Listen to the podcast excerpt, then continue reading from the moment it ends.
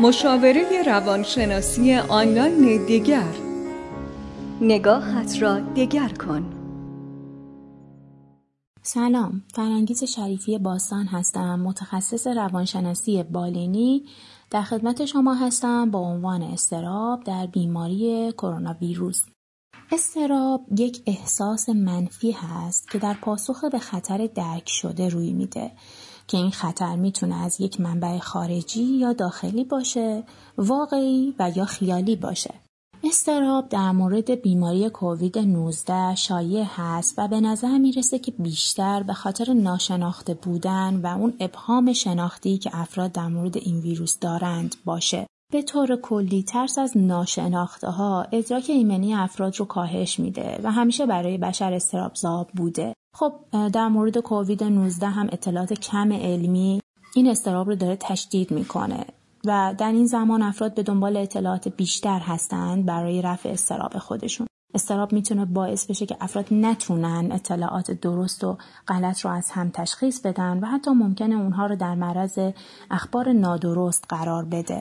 استراب یک متغیری هست که می‌تونه در ارتباط با تمام عوامل روانی انسان باشه و باعث افزایش افسردگی و شکل های دیگه ناراحتی های روانی تو بیمارای مختلف بشه و حتی به صورت فیزیولوژیک می‌تونه روی عملکرد سیستم بدنی ما تاثیر بذاره و با کاهش مقاومت بدنی ما رو در معرض هر نوع بیماری جسمی و روانی بکنه.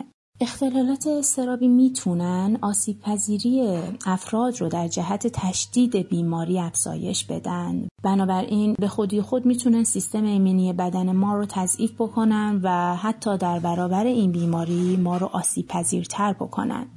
در نتیجه مردم لازم هست که برای مقابله با استراب مسلط به یک سری استراتژی هایی بشن که قرار هست در این وایس با شما به اشتراک گذاشته بشه. یکی از مهارت های بنیادین برای مقابله با استراب و استرس بحث آگاهی از هیجان ها هست. هیجان ها پیام هایی هستن که نقش مهمی رو توی بقای ما انسان ها ایفا می‌کنن. و در واقع پیام هایی هستش که از مغز برای کمک به زنده موندن ما آدم ها در برابر تهدیدات ادراک شده ارسال میشن. آگاهی از هیجان ها به عنوان راهبرد اول. اولین گامه برای یاد گرفتن این که ما می‌تونیم هیجان هامون رو مشاهده بکنیم به جای اینکه بخوایم واکنش نشون بدیم به اونها یا عمل کنیم بر اساس اونها. یعنی من هیجان خودم رو ازش آگاهی پیدا می‌کنم که بله اکنون دچار ترس شدم و این ترس رو احساس می‌کنم اما بر اساس اون عمل نمی‌کنم. صرفا بحث آگاهی مطرح هست. و در مواجهه با هیجانهای منفی مثل ترس و استرس باید بدونیم که این تجربه ما یه تجربه طبیعی از انسان بودن که اگر نبود ما نبودیم. بدن ما به این شکل می‌خواد از ما محافظت کنه همونطور که از اجداد ما طی سالها محافظت کرده. زمانی که ما داریم یک استرسی رو تجربه می‌کنیم در بدنمون خب انواعی از هیجانها ایجاد میشه. طی سالهای تکامل خشم رو ما به عنوان هیجان طبیعی ادراک کردیم. استراب رو به عنوان یک هیجان هشدار دهنده و ترس رو یک هیجان بازدارنده. و به این صورت بوده که بقای انسان ها تضمین شده. و اینکه شما امروز دارید استرس رو تجربه می کنید به این معنا نیست که یک انسان غیر طبیعی هستید. نه. بلکه بدن و مغز شما داره به شیوه طبیعی خودش همونجوری که برای تکامل شما پیش بینی شده داره عمل می‌کنه و رفتار می‌کنه. دومین راهبرد بعد از بحث آگاهی از هیجان ها بحث پذیرش ذهن آگاهانه هست. حالا این یعنی چی؟ مشاهده و پذیرفتن هیجان ها به جای واکنش نشون دادن به اونها رو ما میگیم پذیرش ذهن آگاهانه. اصلا مهارت پذیرش ذهن آگاهانه یعنی اینکه ما بتونیم بدون قضاوت و همراه با انعطاف پذیری و کنجکاوی تجربه فرد در لحظه حاضر بتونیم در واقع اون هیجانهای خودمون رو مشاهده بکنیم و بپذیریم از طریق ارتباطی که با لحظه حاضرمون در لحظه حال پیدا می‌کنیم. و یاد می‌گیریم که مشاهده بکنیم و بپذیریم تمام معلفه های هیجانی رو و بعد به دنبال اون بیایم پاسخ های هدفمند خودمون رو آغاز بکنیم. به عبارتی در پذیرش ذهن آگاهانه به شما کمک میشه که به جای اینکه واکنش آنی نشون بدید اجتناب بکنید یا تلاش بکنید که اون هیجان خودتون رو کنترل بکنید. بیایید اون رو مشاهده بکنید و بپذیرید. این به این معنا نیست که باید هیجان هامون رو دوست داشته باشیم اصلا بلکه به معنای مقاومت نکردن در برابر چیزی هست که در حال تجربه کردن اون هستید. بدونید که هیجان های طبیعی انسان بودنتون رو داره تجربه می‌کنید و نیازی نیست که یک تلاش برای مبارزه با این هیجان ها انجام بدید. گام سوم مقابله با استراب عمل مبتنی بر ارزش ها هست. خب این یعنی اینکه ما بیایم به حسهای دردناک خودمون پاسخی بدیم که این پاسخ منعکس کننده ارزش های ما در زندگی هست به جای اینکه بیایم یک سره بر اساس هیجان های منفی خودمون عمل بکنیم.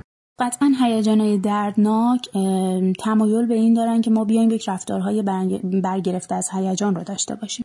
و خب این پاسخهای مقابله هیجان مدار عمدتا باعث تشدید هیجان و حتی طولانی شدن ناراحتی ما میشه و به نوعی باعث یک اختلال هیجانی و بدتنظیمی هیجانی مزمنتر میشه. بنابراین در واقع یکی از گام های مهم ما در این وهله می‌تونه این باشه که به جای اینکه بیایم در واقع بر اساس اون هیجان در واقع متمرکز لحظه حالمون عمل بکنیم بیایم ارزش های خودمون رو شناسایی بکنیم و بر اساس اونها عمل بکنیم. ما در زندگی یک سری هر, هر کدوم از ماها یک سری ارزش هایی داریم که اگر بتونیم اونها رو بشناسیم در زندگی و بخوایم بر اساس اونها عمل بکنیم مثل همین ارزش انسانیت مادری پدری فرزندی و در واقع رشد عقلانی همه اینها می‌تونه یک ارزش باشه برای انسان ها مهربانی محبت و هر چیز دیگه ای اگر بیایم بر اساس ارزش های خودمون عمل بکنیم می‌تونیم در واقع یک گام مهم رو در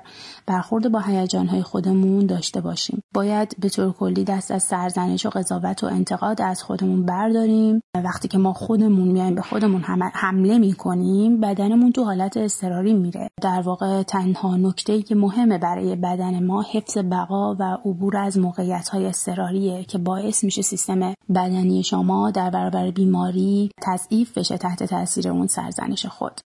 و گام آخر مقابله ذهن آگاهانه هستش. ما آگاهی از هیجان هامون پیدا کردیم پذیرفتیمشون و بر اساس ارزش ها عمل می‌کنیم. اما قبل از اینکه بخوایم متناسب با ارزش هامون عمل بکنیم یک راهکار می‌تونه به ما کمک بکنه که این کارآمدتر اثر داشته باشه و اون بحث مقابله ذهن آگاهانه است و به ما کمک می‌کنه تصمیم بگیریم که بر اساس ارزش هامون عمل بکنیم و هیجان های خودمون رو آروم بکنیم. بحث تکنیک های تن آرامی رو باید به صورت روزانه تمرین بکنیم. این تمرین ها نوعی فیزیوتراپی هست برای مغز یعنی هدفشون آرام سازی نیست بلکه می‌خواد به شما کمک بکنه که قسمت های از مغزتون رو پرورش بدید که وقتی که دارید تنش رو تجربه می‌کنید مناسب ترین پاسخ رو به شرایط موجود بده این تمرین ها رو باید زمانی که بدنتون تو حالت آرامش نسبیه انجام بدید زمانهایی که تنش کمتری رو دارید چشمای خودتون رو ببندید چند تا نفس عمیق بکشید و آماده این باشید که این تمرین رو انجام بدید و به اون مهارتی که باید دست پیدا بکنید. همونطور که چشماتون رو بستید و نفس عمیق رو می‌کشید سعی کنید که همه توجه خودتون رو روی ریتم نفس کشیدن خودتون معطوف کنید و با هوشیاری کامل به این موضوع توجه کنید. نفس کشیدن خودتون رو ببینید که قفسه, قفسه سینه شما با هر دم و بازدم چطور حرکت می‌کنه. ممکنه که حواستون پرچه. فقط سعی کنید دوباره برگردید و تمرکزتون رو روی قفسه سینه خودتون متمرکز کنید. همینطور که نفس می‌کشید متوجه این موضوع باشید که شما دو نفرید. یعنی فردی که نفس می‌کشه و فردی که متوجه نفس کشیدن خودشه. چند نفس عمیق بکشید و چشمای خودتون رو باز کنید. توجه کنید که این تمرین قسمت های از مغز شما رو برای پاسخ دادن مناسب به موقعیت پرورش میده. پس نکته کلیدی انجام دادن در واقع این تمرین این هست که هرچقدر در طول روز بیشتر این رو تمرین بکنید نتایج سریعتری به وجود میاد. مشاوره روانشناسی آنلاین دیگر. نگاهت را دیگر کن.